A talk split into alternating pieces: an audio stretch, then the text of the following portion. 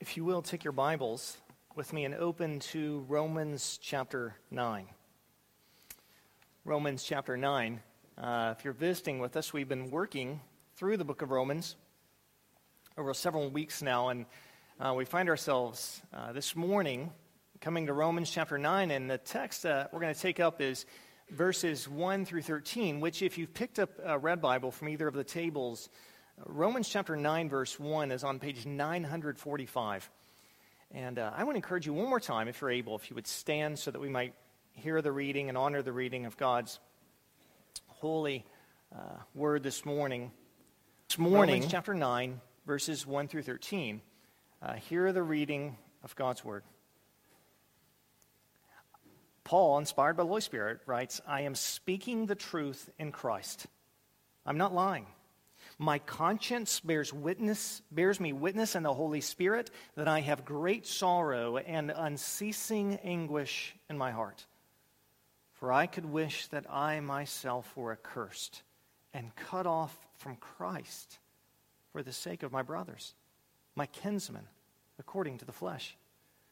They are Israelites, and to them belong the adoption, the glory, the covenants, the giving of the law, the worship, and the promises. To them belong the patriarchs, and from their race, according to the flesh, is the Christ, who is God over all, blessed forever. Amen. But it is not as though the word of God has failed. For not all who are descended from Israel belong to Israel, and not all are children of Abraham because they are his offspring. But through Isaac shall your offspring be named. This means that it is not the children of the flesh who are the children of God, but the children of the promise are counted as offspring. For this is what the promise said about this time next year I will return, and Sarah shall have a son. And not only so, but also when Rebekah had conceived children by one man, our forefather Isaac, though they were not yet born, and had done nothing either good or bad in order that God's purpose of election might continue, not because of works, but because of him who calls. She was told, The older will serve the younger. As it is written, Jacob I loved, but Esau I hated. Would you remain standing as we pray? Father, Thank you that you command the preaching of your word. Thank you, even before that, that you're a God who is not silent, but that you've spoken, you've revealed to us truth and what you want us to know. And so, Father, this morning, as it's my desire merely to speak to your people what you have first here spoken to us, I pray that you would empower me by your Spirit to do so. Lord, I, I long for your word and the preaching of your word to have a deep impact on our hearts, both humbling us and letting us feel secure in, in, our, in your love, even as we've sung. But Father, I know that, that on my own, I'm not able to accomplish that. And so, would you allow the preaching of your word this morning not to be a demonstration of man's wisdom? For we do not need that. But let it be a demonstration of the Holy Spirit working in power. Edify your people and glorify your Son. That is our prayer. In Jesus' name, amen. You may be seated.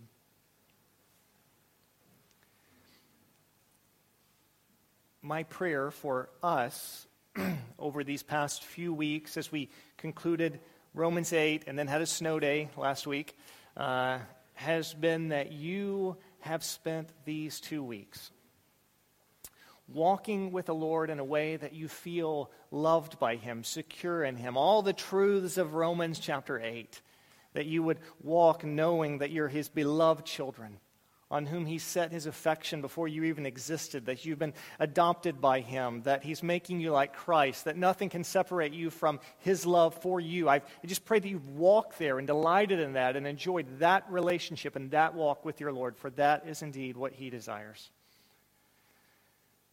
But I'm not naive enough to think that the enemy has been okay with that.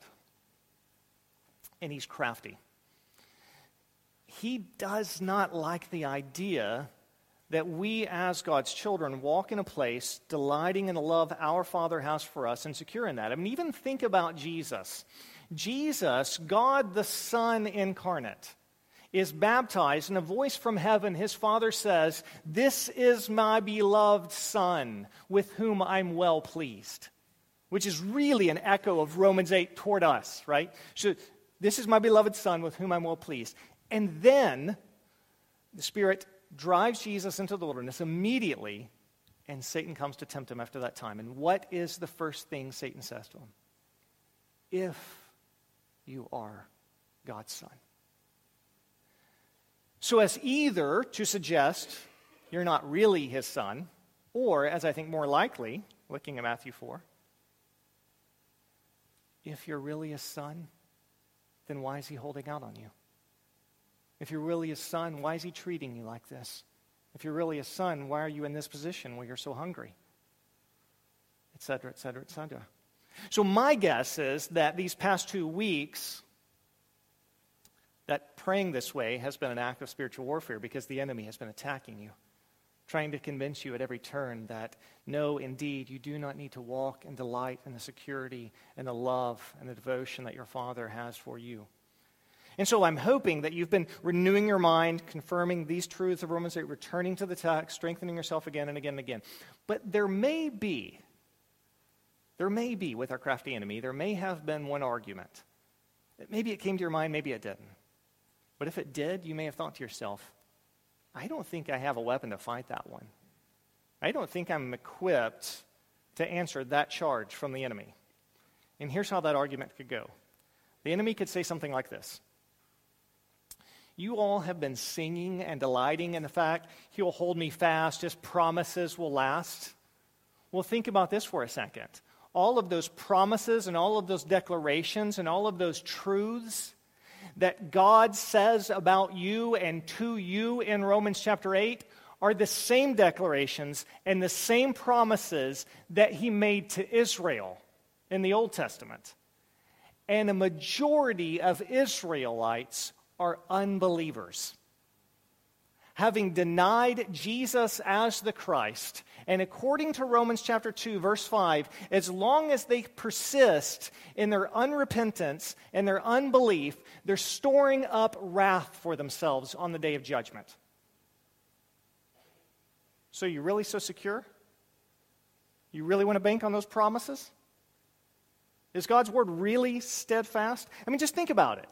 You delight in the fact, Romans 8 1, there's no condemnation for me in Christ Jesus, my sins are forgiven. Well, it was, quote, in Jeremiah 31 that God said, to the house of Judah and to the house of Israel, I will forgive your sins and remember your iniquities no more. And now they're on their way to hell. A great majority of Israelites in their unbelief. Or, or you delight in the fact that you have the Spirit of God living in you, that He's changed your heart, that He's affecting your desires, as you read in Romans 8, 14 and following. What was in Ezekiel chapter 36? That God said to Israel and Judah, I'll give you a new heart, put my Spirit in you, calls you to walk in my ways. Or you delight in the fact that you, you are sons, you've been adopted as sons, sons of God. Exodus 4:22. God says to Pharaoh, Let my son Israel go. Or Hosea 11 1, Out of Egypt I've called my son. But you say, well, no, no, no, but we, we're, we're heirs, right? If, we're, if we've been adopted as sons, if we're children of God, then we're heirs of God. And co heirs with Christ, we have a great inheritance. Read Isaiah 60. God promised a glorious inheritance to Israel, didn't he? No, no, no, no, but, but we've been foreknown by God, right? Uh, Romans chapter 8, verses 29 and 30, those whom he foreknew, whom he has affection on before the foundation of the world and devoted himself to. Those whom he foreknew, he also predestined to be conformed to his son, and those whom he predestined, he called, and those he called, he justified, and those he justified, he glorified. We can count on this. Well, Amos chapter 3, verse 2. God said to Israel, You only have I known of all the families on the face of the earth. So, what do we do with God's promises? Are they empty?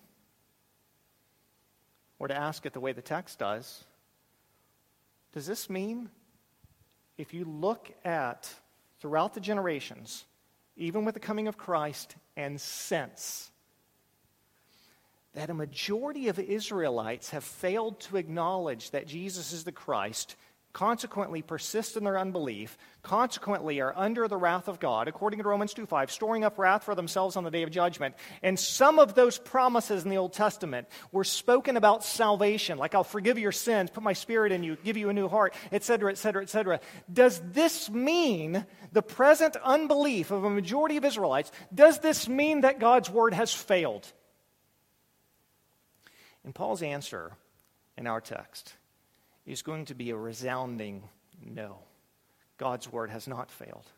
In fact, what Paul wants to show us in Romans chapter 9 is not only is the gospel that he preaches true, but it is in complete accord with everything that God said in the Old Testament. And everything that God said in the Old Testament is true and has been fulfilled and will be fulfilled for his people, assuming that you understand his promises correctly.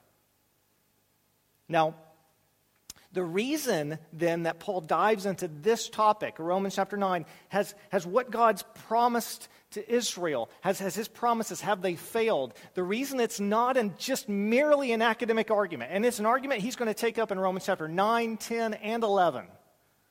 The reason it's not merely an academic argument is because if God's promises to Israel have failed, then we really don't have a leg to stand on when we try to build our lives upon God's promises to us. If they failed before, they could fail again. This is why it's so in, Paul is so driven and so intent to show no, no, no. God's promises to Israel in the Old Testament did not fail. They have not failed. They will not fail. And therefore, you can trust and rest secure.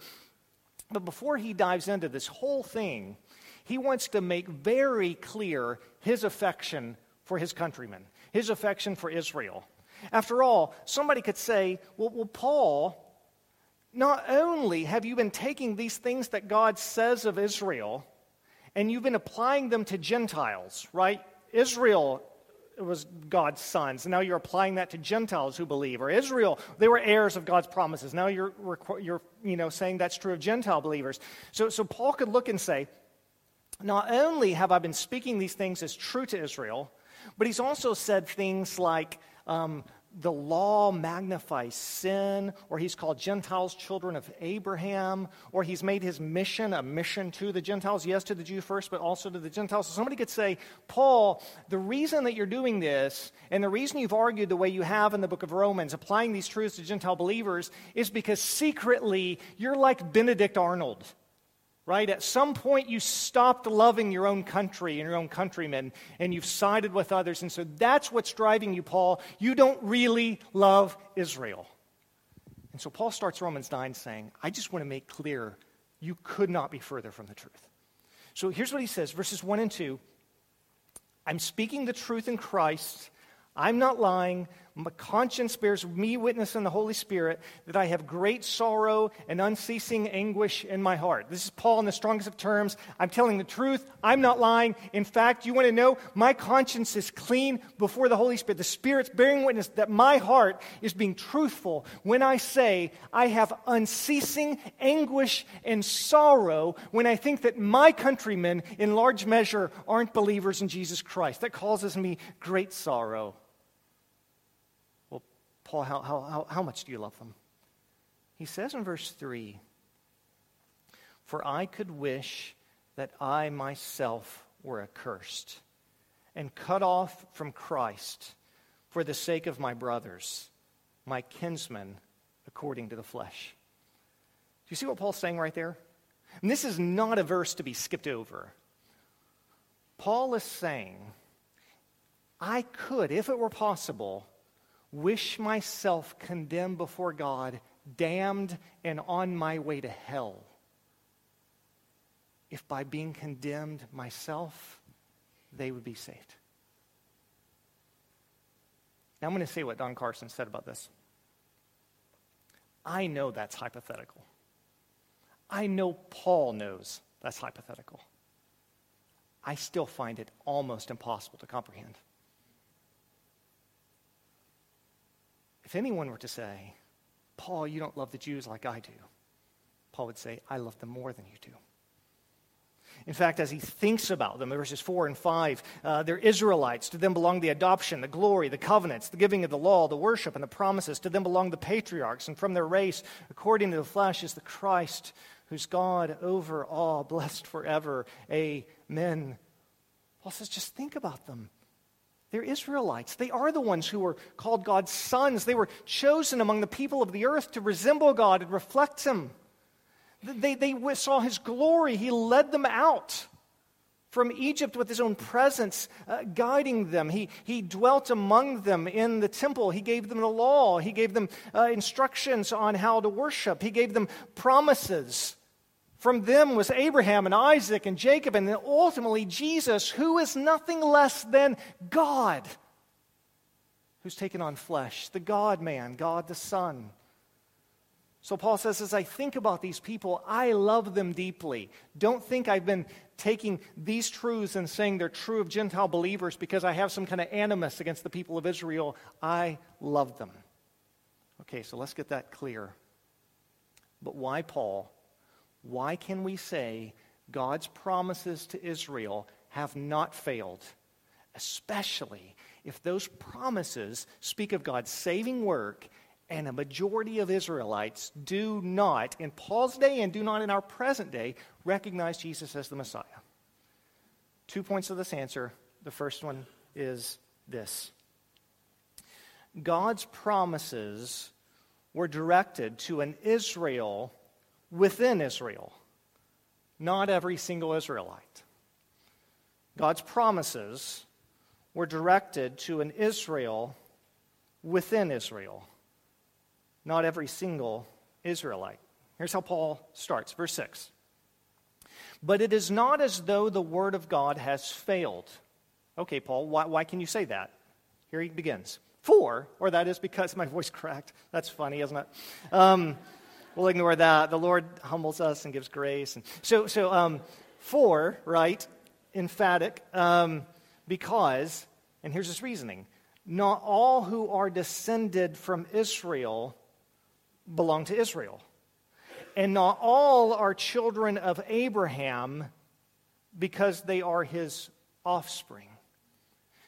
Do you, do you see what Paul's doing there? He's saying there are two groups. What he's saying is that being, well, I'm going to put the word true in here because that's the easiest way to think about Israel. Israel, what do you mean all of Israel's Israel? So let's just put the word true with it. Not every everybody who belongs to Israel is true Israel. Or not everybody who's an offspring of Abraham is truly an offspring of Abraham, truly a child of Abraham. And, and in other words, what Paul is saying is being a child of God, being a descendant of Abraham, being part of Israel has never been about one's mere physical descent. Right? This, this is what he, he begins to say. Right? So there are two groups so let's see if we can. I'll attach the word true to one of them. This will maybe help us a little bit. For not all who are descended from Israel, that is, every Israelite, not every Israelite, belong to true Israel. Now, in verse 7, he puts the groups in the opposite order. And not all are true children of Abraham because they are Abraham's offspring right? So Paul just says, this, this, this is how this works, right? Um, there's an Israel within Israel. There's a group within every Israelite. So that not every Israelite is a recipient of the promise. There's an Israel within Israel. Now, now yes, I, I want to say this before we go on. Yes, it is true that, that there's also Israelites or children of Abraham who are Gentiles. So Paul can say in Romans chapter 4, verse 12, he calls Abraham, Gentile believers, he calls Abraham our father, or, or Romans 4.16, the father of us all, or again in Romans 4.16, he calls us uh, the offspring of Abraham, or in the text that Jim Diffie read earlier, we heard Paul say to Gentile believers, You, like Isaac, brothers, are children of promise. Right? But that group, us, that's not Paul's focus right now. His focus is what about Israel? And his point is if you take all of Israel, not every single Israelite is true Israel. Not every single descendant from Abraham is actually Abraham's offspring or his child. Instead, Paul says in verse 7 And not all are children of Abraham because they are his offspring, but through Isaac shall your offspring be named. Through Isaac shall your offspring be named. Now, you could say at this point, Paul, this is a clever trick you're doing, right? Because you could say, Paul, it looks like this God made a promise to Israel, and then God didn't fulfill that promise. And you're very interested in making sure that God looks truthful. And so, what you're doing is you're changing the definitions here. You're changing the nature of the promise. You're coming along and saying, you know, God made a promise to Israel, not every Israelite saved. Uh, he didn't mean all of them. You can feel a little bit like you heard the, heard the tale of a guy who has a big board and he draws a target on it. And then he shoots his arrow and he misses like three feet to the right. And so he just walks up and erases the target and redraws it around the arrow. You can feel a little bit like Paul's doing that, right? Very clever. God didn't do it, now you're rearranging the terms. So, Paul's point, starting in the second half of verse 7 and going forward, is to say, I want to show you that what I'm saying is true, and it was always true. I'm not making this up. This is not even something that one can see only after Jesus comes and lives and dies and was raised. You can see it even back in the Old Testament itself. It's very clear. This is why in this chapter and these next three chapters, Paul quotes the Old Testament again and again and again. Because he's making clear to us, I'm not making this up. It was there to be seen. Okay, Paul, show me how it's seen. So his first note in verse 7 is God says, through Isaac shall your offspring be named. Now, that's a quotation of Genesis chapter 21, verse 12. What's going on there? Here's what's going on. God came to Abraham and Sarah, and he said to them, I'm going to give you offspring, Abraham. I'm going to give you a son, and through him bless all of the nations. The problem is, Abraham and Sarah are both old. Not only were they both old, but Sarah was barren. And so they're not having a kid. They know they're not having a kid. And so all of a sudden they sit around and they hatch a plan one day. And Sarah and Abraham get to talking, and Sarah notes, Look, I'm barren, but I do have this slave woman. I have this handmaiden named Hagar. And Abraham, if you will be intimate with her, then perhaps she can conceive a son and give birth to a son, and it'll be your son. And really, kind of in, in, this, in our family in here, it's my handmaiden. This will work perfectly. And you know what? The plan works in a sense. Abraham is intimate with Hagar. Hagar does conceive. Hagar does bear a son. They named him Ishmael. He's Abraham's son. It looks like it works. And then one day, God says, No, that's not my plan. Sarah then, with Abraham, conceives miraculously. She's barren. Uh, the text says that she's um, beyond the time of woman, right? She's, she's postmenopausal, she conceives and bears a son in a miraculous way. Then, when Abraham's 100, she's 90. They named that son Isaac, and one day, Ishmael is making fun of Isaac. And Sarah says to Abraham, I want the slave woman and I want her son gone. And it grieves Abraham. And he says, I don't want him gone. That's my son. And the Lord jumps into this conversation in Genesis 21 12 and says, Listen to the woman. Through Isaac shall your offspring be named. So, from the very beginning, God was not making his promises to literally every physical descendant of Abraham. Otherwise, Ishmael would have been blessed with the promises, right? But from the very beginning, God was choosing a group within a group Isaac, not Ishmael. This is my plan. And this group that he's choosing within Israel, God calls them the children of promise. That's what we read in verses 8 and 9. This means that it is not the children of the flesh, that is, just every single Israelite. This means it's not the children of the flesh who are the children of God, but the children of the promise are counted as offspring.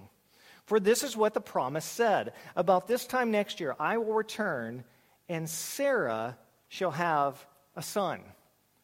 So again, this is, this is Paul's point is I want to take you back from the very beginning. I'm not making this up. From the very beginning, God showed his promises were not to come to every single one of Abraham's physical descendants.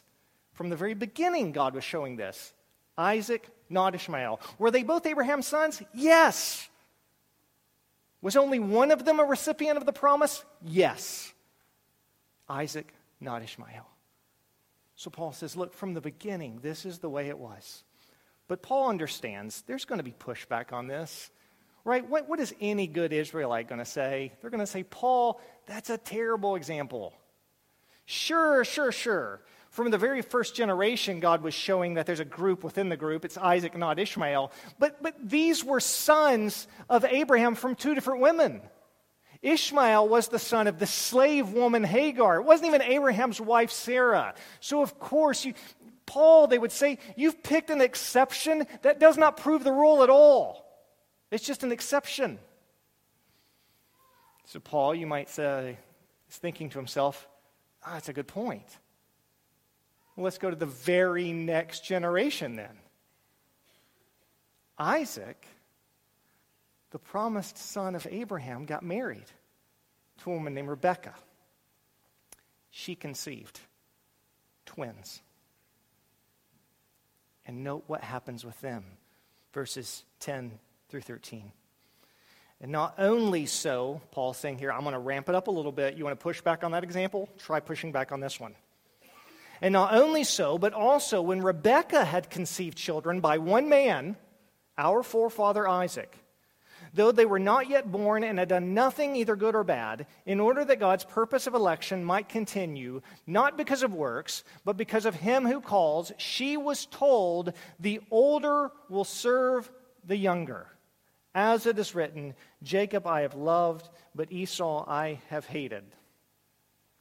So, if you want to say the example of Ishmael and Isaac doesn't work because they were too different, right? Ishmael was, had a mom who was Hagar the Egyptian, not the offspring of Sarah.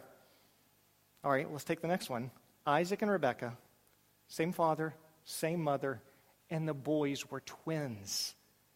They actually shared the womb together, right? Born uh, together. You cannot be more alike than this. You cannot be more equal than this. And yet, what does God show? Even in the very next generation, He's choosing one and not the other. Jacob I've loved, Esau I've hated. Now, when He says, Esau I have hated, we, we, we don't we can read that kind of language and not necessarily think filled with horrible rage, right? When, when Jesus says in Luke 14 26, if anyone's going to come after me, he must hate his father and his mother and his wife and his children.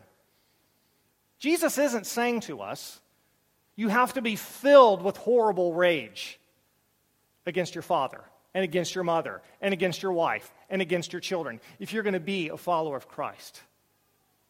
You don't necessarily have to read that into it, but what Jesus is saying is this when it comes down to it, you have to choose one and not the other. When it comes down to it, you have to choose me over your father. You have to choose me over your mother. You have to choose me over your wife. You have to choose me over your children. This is the very thing that God was saying in Malachi chapter 1 when he said, Jacob I've loved, but Esau I've hated. He's saying to Israel, they're asking him, God, how have you loved us? And God says, You ask me how I've loved you. Here's how I loved you Jacob I've loved, and Esau I've hated. What's that mean? That's not how you answer that question. How have you loved us? Right? Tell us some things you've done. God says, That's exactly what I'm saying. Because what he's pointing out to the Israelites is there's really nothing that makes them different from the Edomites. Right? Jacob and Esau, same dad, same mom, twins, same womb, born together. And God says to them, You want to know how I loved you? I chose you. I chose you. Look at, look at how I've set my affection on you. Look at how I've shown my kindness to you. Look at how I've, I've poured out mercy upon you and extended grace to you and allowed my presence to dwell in your midst. And then look at the descendants of Esau. None of that. They have been the recipients of my wrath and judgment. So, Paul's large point is then proven here again. From the very beginning, God was choosing an Israel within Israel, a children of promise in the middle of physical descendants. It's not every one of Abraham's sons because it's Isaac, not Ishmael. And even if you go in that line, it's Jacob, not Esau. And you could continue down. There was always a line. There was always a group within the group who were the recipients of God's promises. And Paul's point is to that group, if you understand the nature of the promises, God has always and will always be faithful to those to whom he's made his promises. He just did not make his promises to every single Israelite. He made his promises to an Israel within Israel, to the children of Abraham from among his physical descendants, to the children of the promise, not the children of the flesh, to Isaac, not Ishmael, Jacob, not Esau, and on and on and on. So it's, it's very hard to argue against Paul's point here. He's not redrawing the target, target around his arrow that missed the target. He's saying this is how Paul has, this is how God has always done it. But then this raises another question, doesn't it? Okay, we can say, God's promises were directed to an Israel within Israel, not every Israelite. Okay, Paul, so that does remove the charge that God's word has failed because you can say God has fulfilled his promise if you understand the nature of his promises, that it was two recipients Israel within Israel, children of promise within Abraham's offspring, not every single Israelite. That's fine. But, but it does raise the question why did God do it that way? Right? Why did God say, why did he just elect Isaac, not Ishmael? Why does he say Jacob? Not Esau. And on and on and on. And that brings us to the second point of the sermon, and it's this God elected children of promise so that his purpose of having a beloved people and exalting his grace would be accomplished. I know that's a really long point, but I only have two. God elected children of promise so that Two reasons here. So that his purpose of having a beloved people and exalting his grace would be accomplished. You want to know why God decided to do it this way? I choose you, not you. I choose this one, not that one. It's, it's because he had a purpose in mind, and that purpose has at least two uh, realities that, that go with that purpose, two, two um, elements within that purpose. Now, there, I think there are more than that. In fact, if you read the rest of the Bible about why God is, is, is, is electing individuals, there's more the Bible says. But if we limit ourselves to what this specific text says, we could say, God elected children of promise so that his purpose of having a beloved people and exalting his grace would be, as, would be accomplished. Now, why can we say that? Well, we can say that because of what Paul says when he talks about the nature of God choosing Jacob and not choosing Esau. Here's what he says. Again, in verse 10, we've already noted their equality. Not only so, but when Rebekah had conceived by one man, our forefather Isaac, so they're the same in basically every way, as equal as you can get as human beings. But in verse 11, Paul notes very clearly that when God chooses them, He doesn't factor in anything about them, their makeup or what they had done. In fact, verse 11, though they were not yet born and had done nothing either good or bad, in order that his purpose of election might continue, not because of works, but because of him who calls, she was told the older will serve the younger. That is to say, Esau will serve Jacob. In other words, one of the reasons that God went about this approach, not of saying uh, it's just everybody or trying to factor in, you know, let me, let me look down the scope of time and maybe see how good that person is or how bad that person is or how deserving that person is or how undeserving that is. Rather, Simply before they had been born, or before any of them had done anything good or bad, God just set his affection Jacob I've loved, Esau I've hated, or Jacob I've chosen, Esau I've not. One of the reasons God did that is because he was exalting his grace.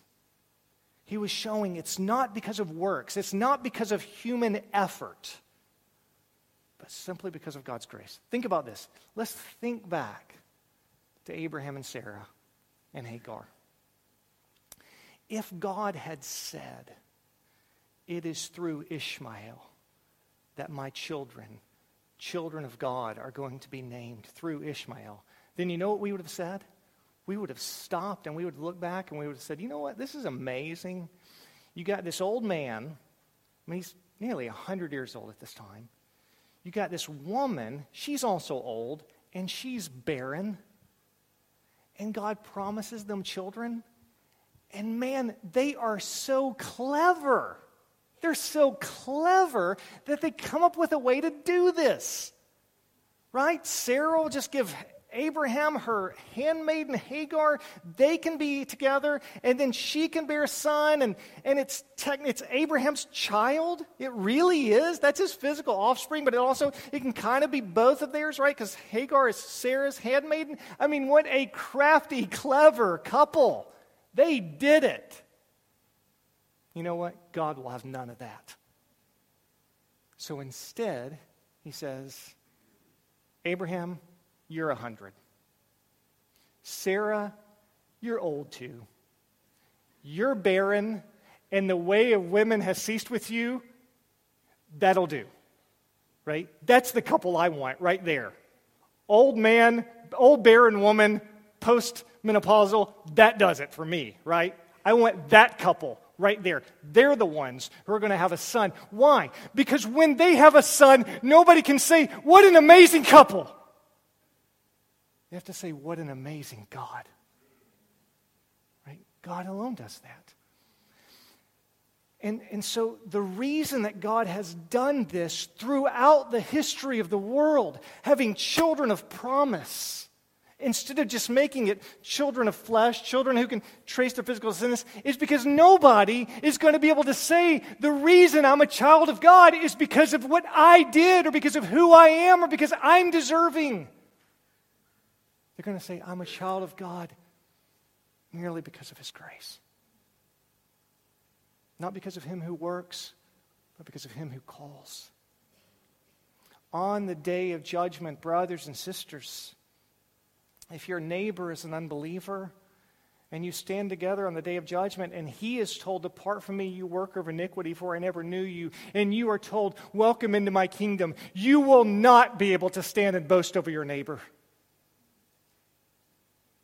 You have to merely say, I'm an object of the Lord's grace. See, one of the reasons that God does this is because it humbles man and exalts his grace. And that's what he's about humbling men and exalting his grace. So, one of the applications to us today is, is to feel humbled and exalt the grace of God. That's why he did this throughout Israel's history. It's why we get to be children of promise, not because we're deserving, but because of him who called, because God just decided to set his affection according to um, verse 8. But the children of promise are counted as Abraham's offspring. The reason you get to be counted as Abraham's offspring is because of his grace solely. But, that, but that's not the only that's not the only application of this. Right? It is good and right to be humbled before God and exalt his grace because of his purpose of election. But there is another side to this. God elected children of promise so that his purpose of, and I'll go to the second half, we've already shown this one, exalting his grace would be accomplished. We've already shown that. But God elected children of promise so that his purpose of having a beloved people is another side to that. It's interesting, isn't it, that when he then speaks of calling Jacob and not calling Esau, or, or, or making Esau a servant to Jacob, choosing one and not choosing the other. He doesn't simply say in verse 13, Jacob I've chosen and Esau I've not chosen. No, no, no, that is what that means. But that's not what he says. He says, Jacob, I have loved. Why? Because God wanted Jacob and all of his children of promise who would come from him to understand that what drives his choosing of them, what drives giving them promises that he's going to fulfill without exception, is his love for them. Love they don't deserve, love they did nothing to earn, but just his love. And it's interesting because this is one of the things I've argued in Romans chapter 8. The fact that the text says, those whom he foreknew means that God set his affection on us and devotion toward us and loved us. And because he's loved us and said, You are mine, nothing is getting in the way of his purposes for us. Everything in our lives is going to work together for our good. Everything in our lives is going to use to make us like Jesus Christ. He's going to call, He called us, He's justified us, He's going to glorify us, right? Nothing can separate us from His love for us. Well, look at Jacob. If you just look at their lives in the Old Testament, and I read you what Jacob went through and what Esau went through, and I said, guess which one of those God says He loves? You would have said, it's certainly not that Jacob. Good night, the stuff he went through.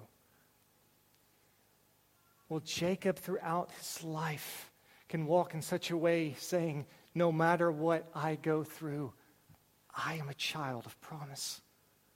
No matter what I go through, I have the affection of my God, and he will hold me fast. You see, Romans 9 is not greatly divorced from Romans chapter 8.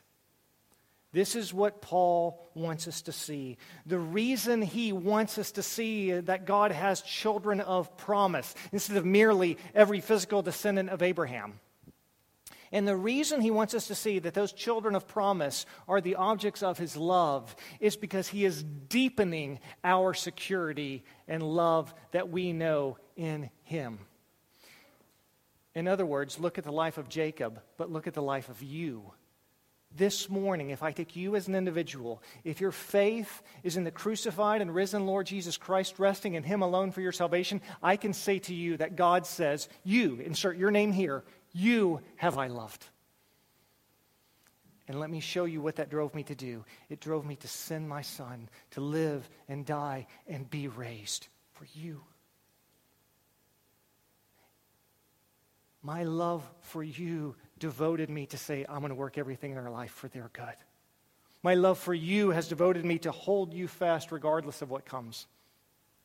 And so this morning, what I want us as a people to know and feel is yes, God's word has not failed. You just have to understand his promises correctly.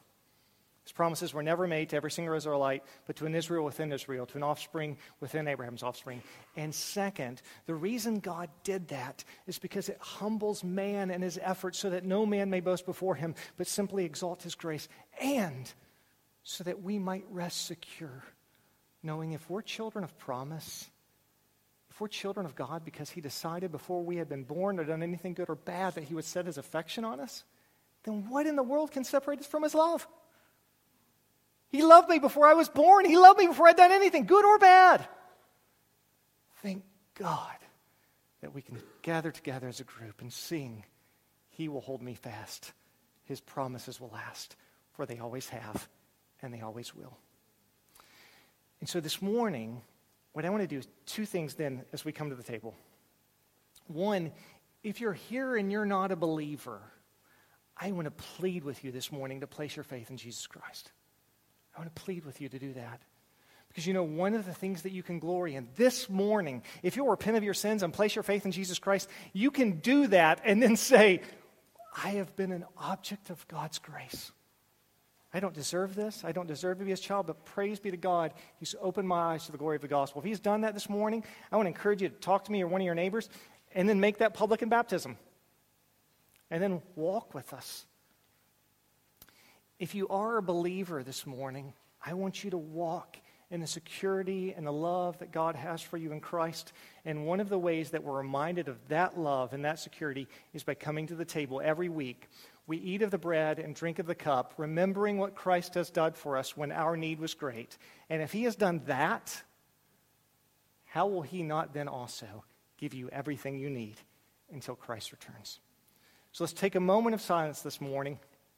As we prepare to come to the table, you can just reflect on the Word of God. The ushers will come forward, the musicians will come forward, and then we'll come to the table this morning.